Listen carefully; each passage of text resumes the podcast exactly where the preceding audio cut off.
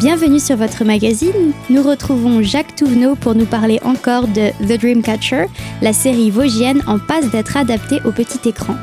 Aujourd'hui, nous voyons plus en détail ce qui a motivé en premier lieu la création de l'œuvre et en quoi l'œuvre en question est tout à fait pertinente car profondément humaine. Jacques Touvenot, l'idée originale vient de Arnaud Husson. Quelques mots sur le créateur? Arnaud Husson est un réalisateur vosgien, spinalien, euh, qui a fait pas mal de tentatives dans le, monde du cinéma, euh, qui à l'origine était ce qu'on appelait un amateur avec un grand A, et qui avec sa caméra vidéo a fait quelques fictions, et qui est arrivé à moi en tant que producteur me donner envie euh, de fabriquer quelque chose ensemble. Et ça a été le cas avec The Dreamcatcher. Alors le personnage principal qui s'appelle Jodie est porté par euh, l'actrice euh, Aurore Cellier. Est-ce que c'était un choix évident ou est-ce qu'il y a eu plusieurs essais qui ont été faits euh, afin de la trouver? En général, quand on tourne des choses, il y a des miracles qui se font. C'est marrant, mais ça existe. D'abord, Aurore est vosgienne.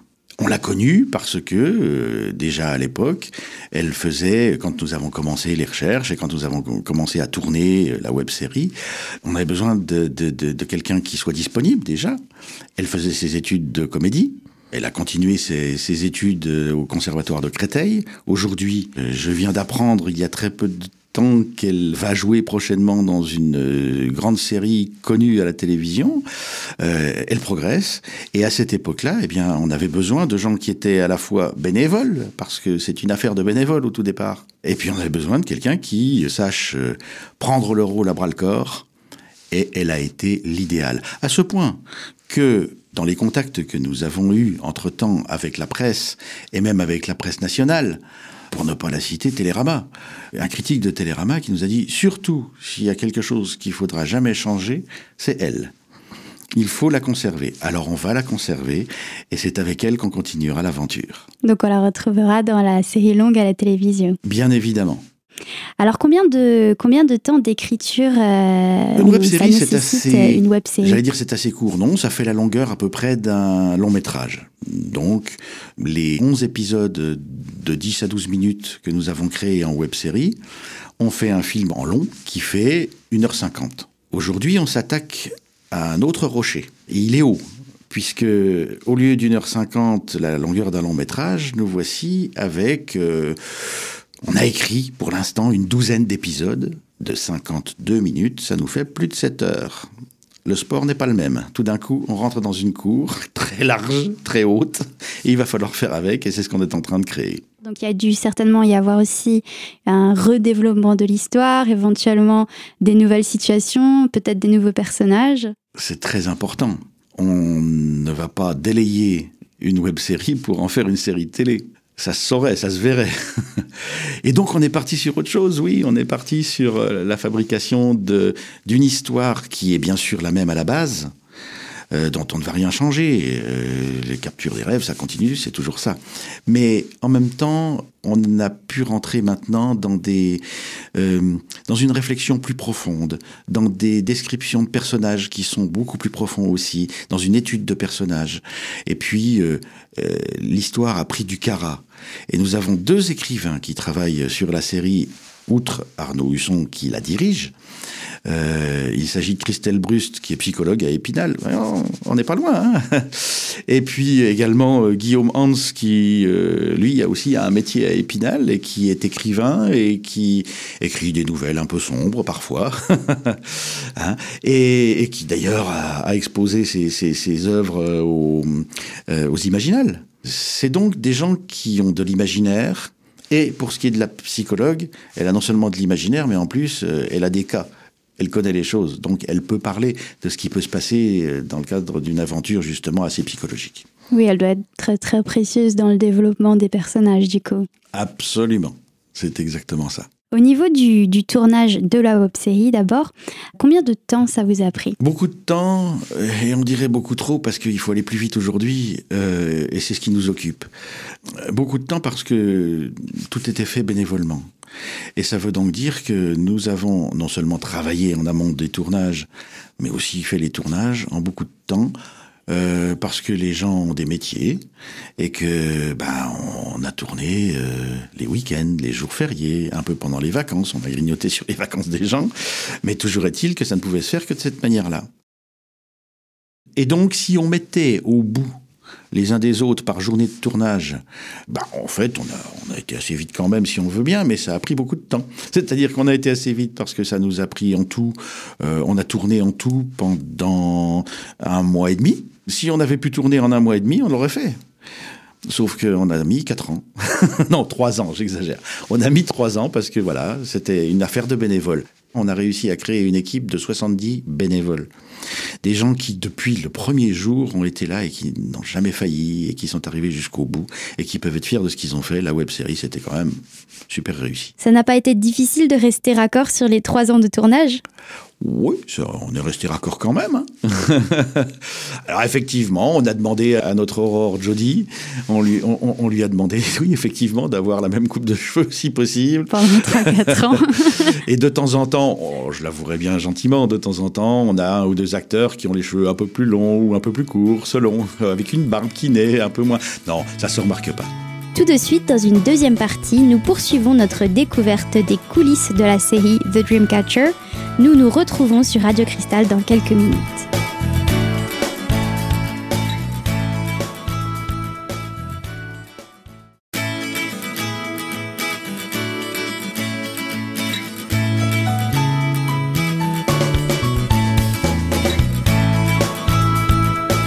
Sommes de retour dans le cadre de notre magazine sur The Dreamcatcher, la web série produite dans notre région, bientôt à la télévision. Nous avons parlé précédemment de l'équipe à l'origine de la web série et du temps de tournage. Maintenant, pour la série longue sur petit écran, combien de temps de tournage cela nécessite en moyenne? Alors il y a le temps qu'on prend en général, euh, ce sont des moyennes bien évidemment, et puis il y a le temps qu'on doit prendre, le temps qu'on veut prendre.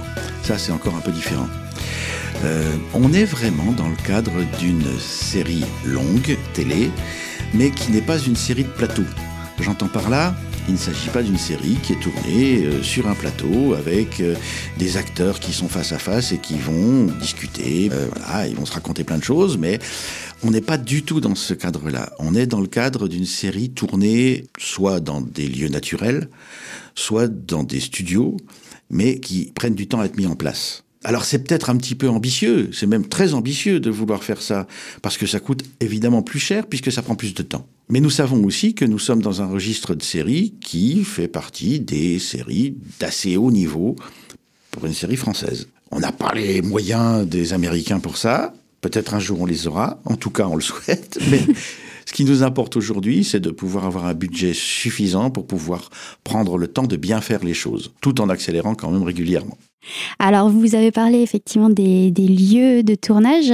Euh, donc, pour la web série, vous êtes resté dans la région, mais pour la série, pour la télévision, euh, vous pensez vous exporter un peu à l'international. Vous pouvez nous en parler? Eh bien, justement, l'histoire en elle-même nous apporte un petit peu ailleurs dans notre département. Alors là, on va révéler, et ça c'est un vrai scoop parce qu'on ne l'a encore pas dit euh, à la presse. Attention, on tient une exclusivité. Et je vous le réserve. Eh bien, tout simplement, euh, la jeune Jodie euh, a des origines russes.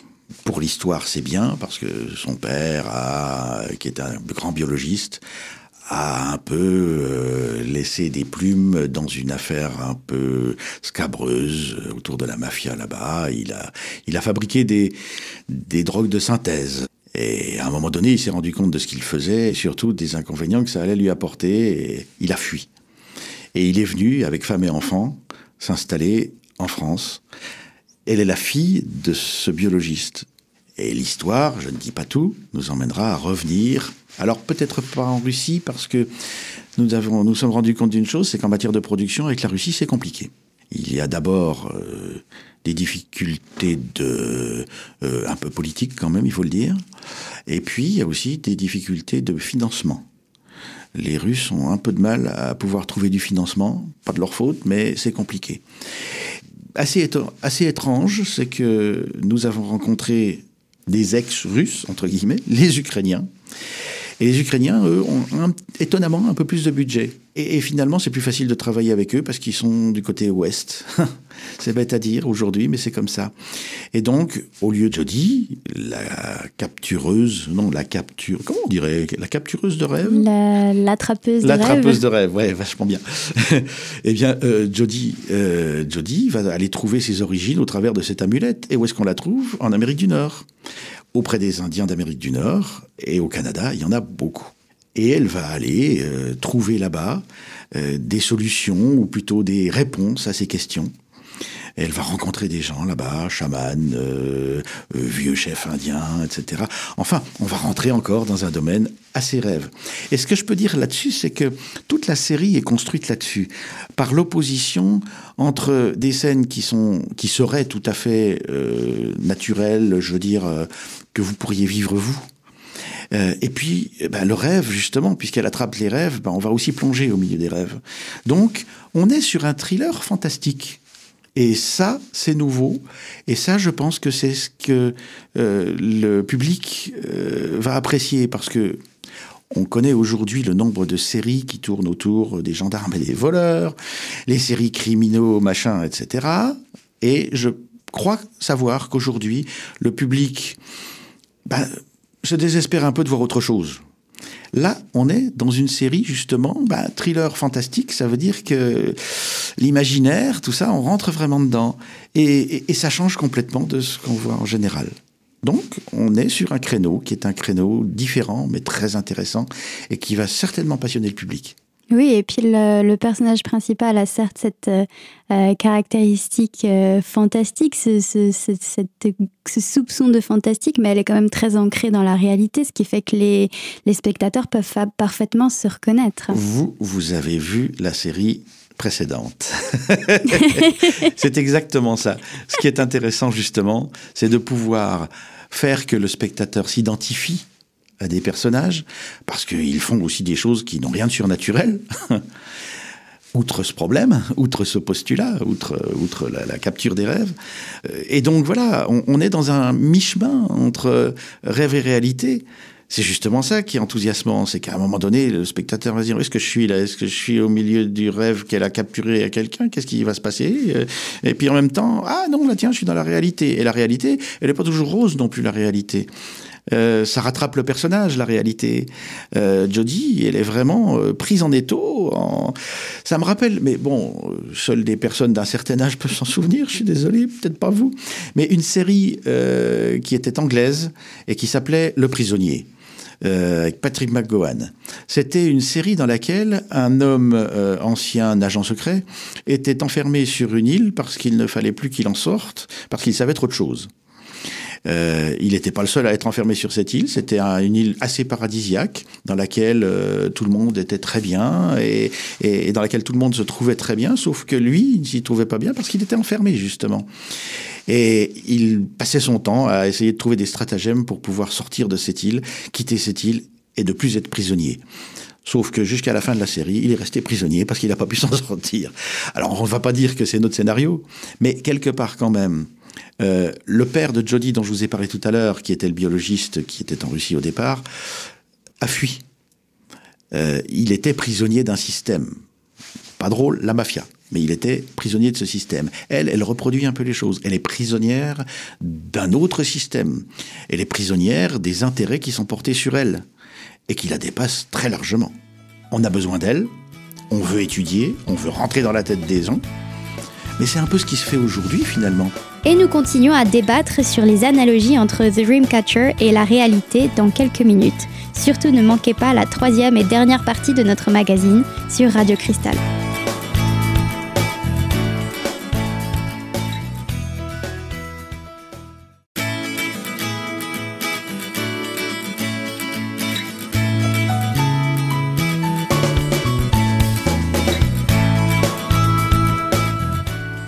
Retrouvons pour la suite et fin de notre magazine sur la web série et future série à la télé The Dreamcatcher dans notre dernière partie. Jacques Touvenot, vous évoquiez les points communs avec la réalité jusque dans l'aspect un peu fantastique de la série, résidant dans la capacité surnaturelle de l'héroïne à attraper les rêves.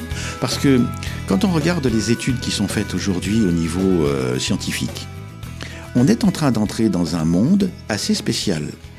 Euh, J'ai vu beaucoup de documentaires autour de ça, euh, dans lesquels on nous explique qu'on est en train de fabriquer un homme augmenté, un humain augmenté. Euh, par exemple, aujourd'hui, on est capable aux États-Unis de faire des opérations sur les souris pour pouvoir les faire voir de nuit. Eh ben aujourd'hui, on peut dire les souris voient la nuit.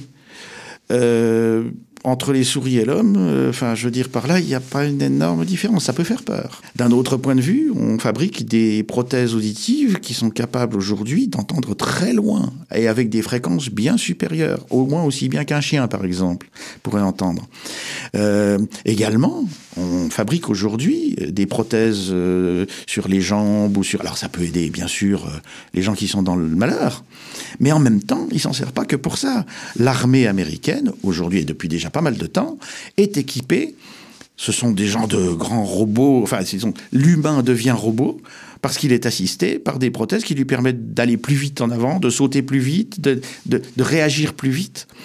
Et là, euh, bah, je dois dire qu'on est dans un monde dans lequel euh, il va falloir faire avec, mais l'humain est en train de changer. Euh, Est-ce qu'on peut alors parler du mythe du super-héros? Alors attention, on n'est surtout pas dans une série de super-héros. Elle n'est pas une super-héros. Et justement, ça la rend plus proche de nous. Elle est capable de faire des choses, elle est prisonnière de ça, mais elle a effectivement un don qui l'emmène à des perceptions qui sont très au-delà de ce que l'humain peut faire en général.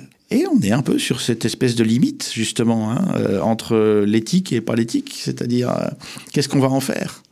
Et c'est ça qui est intéressant dans cette série, c'est que on, parle de choses euh, en en faisant de la fantaisie, mais en même temps, on parle de choses qui existent bien. C'est-à-dire que les vraies questions sont là. Est-ce qu'il faut que l'armée continue à, à, à, aller piocher dans ce qui est presque surnaturel à un moment donné? Est-ce que la politique n'est pas intéressée de savoir ce qui se passe dans la tête des autres? Bien sûr que si. Euh, et, et, et, tout un monde autour qui se construit parce que l'argent. Le nerf de la guerre. Oh, c'est même pire. c'est la guerre. eh bien, on en parle dans la série, évidemment. On aborde ces sujets-là. Et c'est pour ça que derrière une fantaisie ou fantastique ou quelque chose comme ça, euh, il y a quand même, y a quand même des thèmes intéressants, des thèmes qui, qui, qui, qui nous touchent parce qu'ils sont très humains. Effectivement, oui. Alors, euh, pour, pour conclure euh, cette interview, je voulais vous poser une question euh, par rapport aux séries en général qui sont souvent considérées comme des, des sous-cultures par rapport au cinéma. Est-ce que vous pensez aujourd'hui que euh, les séries peuvent se tenir sur un pied d'égalité avec le cinéma au niveau qualitatif? Alors, euh, la question est sensationnelle parce que effectivement, c'était deux mondes qui étaient séparés il y a encore pas très longtemps. Euh, les séries, jusque-là, euh, et même encore un peu aujourd'hui, ne, ne, bénéficient pas des mêmes budgets que le cinéma. Ne bénéficiaient pas des mêmes budgets que le cinéma. Ça change. À l'époque, euh, avec assez peu d'argent, il fallait tourner très vite. Ce qui faisait d'ailleurs que la qualité de ce qu'on appelait les séries à l'époque, et qu'on a aussi appelé à un moment donné les téléfilms, était tournée le plus rapidement possible, en studio pour aller plus vite, beaucoup de dialogues, mais ça coûtait pas cher. Alors ce qui fait qu'on a pu à un moment donné penser que certaines séries étaient un peu du sous-cinéma, euh, bon, tournées très rapidement, etc. C'est pas faux, mais quelque part, euh, ce serait aussi faire un procès à ceux qui essayaient de faire bien. Donc euh, voilà, ça a existé, c'est comme ça, voilà. Mais en même temps, je pense que le monde de la série a évolué parce qu'il n'est plus uniquement que télévisuel. On trouve en téléchargement euh, beaucoup de séries aujourd'hui. Il y a même des fournisseurs d'accès à du téléchargement qui ne produisent plus aujourd'hui ou presque que de la série. Et à un moment donné, bah, ça a fait se poser la question à tout ce monde du cinéma qui s'est dit mais nous gagnons notre argent à faire du cinéma en salle, mais nous pourrions peut-être gagner aussi de l'argent à faire de la série. Et c'est comme ça qu'aujourd'hui, les budgets des séries ont augmenté parce que le monde du cinéma s'en est mêlé, a décidé d'en faire un business.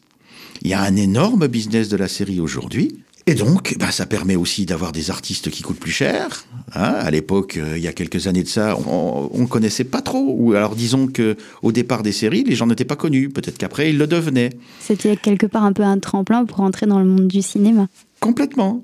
Et aujourd'hui, comme le monde du cinéma s'y est ouvert et y met euh, ses finances, ben, Aujourd'hui, force est de constater qu'on trouve euh, au casting des séries des gens qui sont euh, des acteurs confirmés, connus.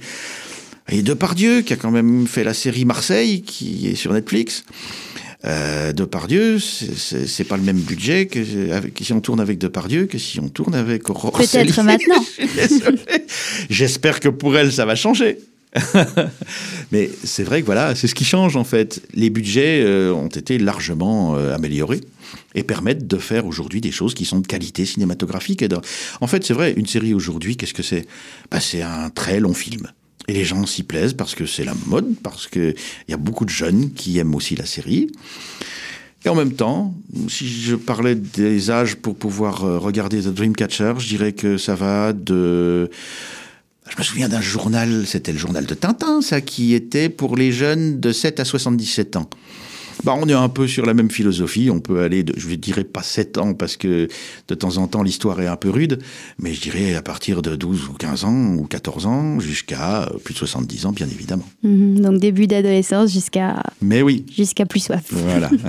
Ça ne veut pas dire qu'on va quand même faire une série qui va durer euh, éternellement. On sait qu'un jour elle s'épuisera et qu'il faudra arrêter avant que ce soit grave. et donc si on peut faire trois saisons, quatre saisons, ce serait un magnifique. Mais pour l'instant, bornons-nous à faire la première saison. Nous arrivons au bout de notre magazine. Pour plus d'informations, vous pouvez retrouver The Dreamcatcher à la fois sur Facebook et Instagram en tapant The Dreamcatcher la série. Vous pouvez aussi soutenir le projet financièrement via le financement participatif en ligne sur le site Kickstarter, K-I-C-K-S-T-A-R-T-E-R. Enfin, vous pouvez bien entendu voir la web-série disponible sur YouTube en attendant la production de la série longue. Ce magazine est disponible sur notre site internet radiocristal.org. À très bientôt sur notre antenne.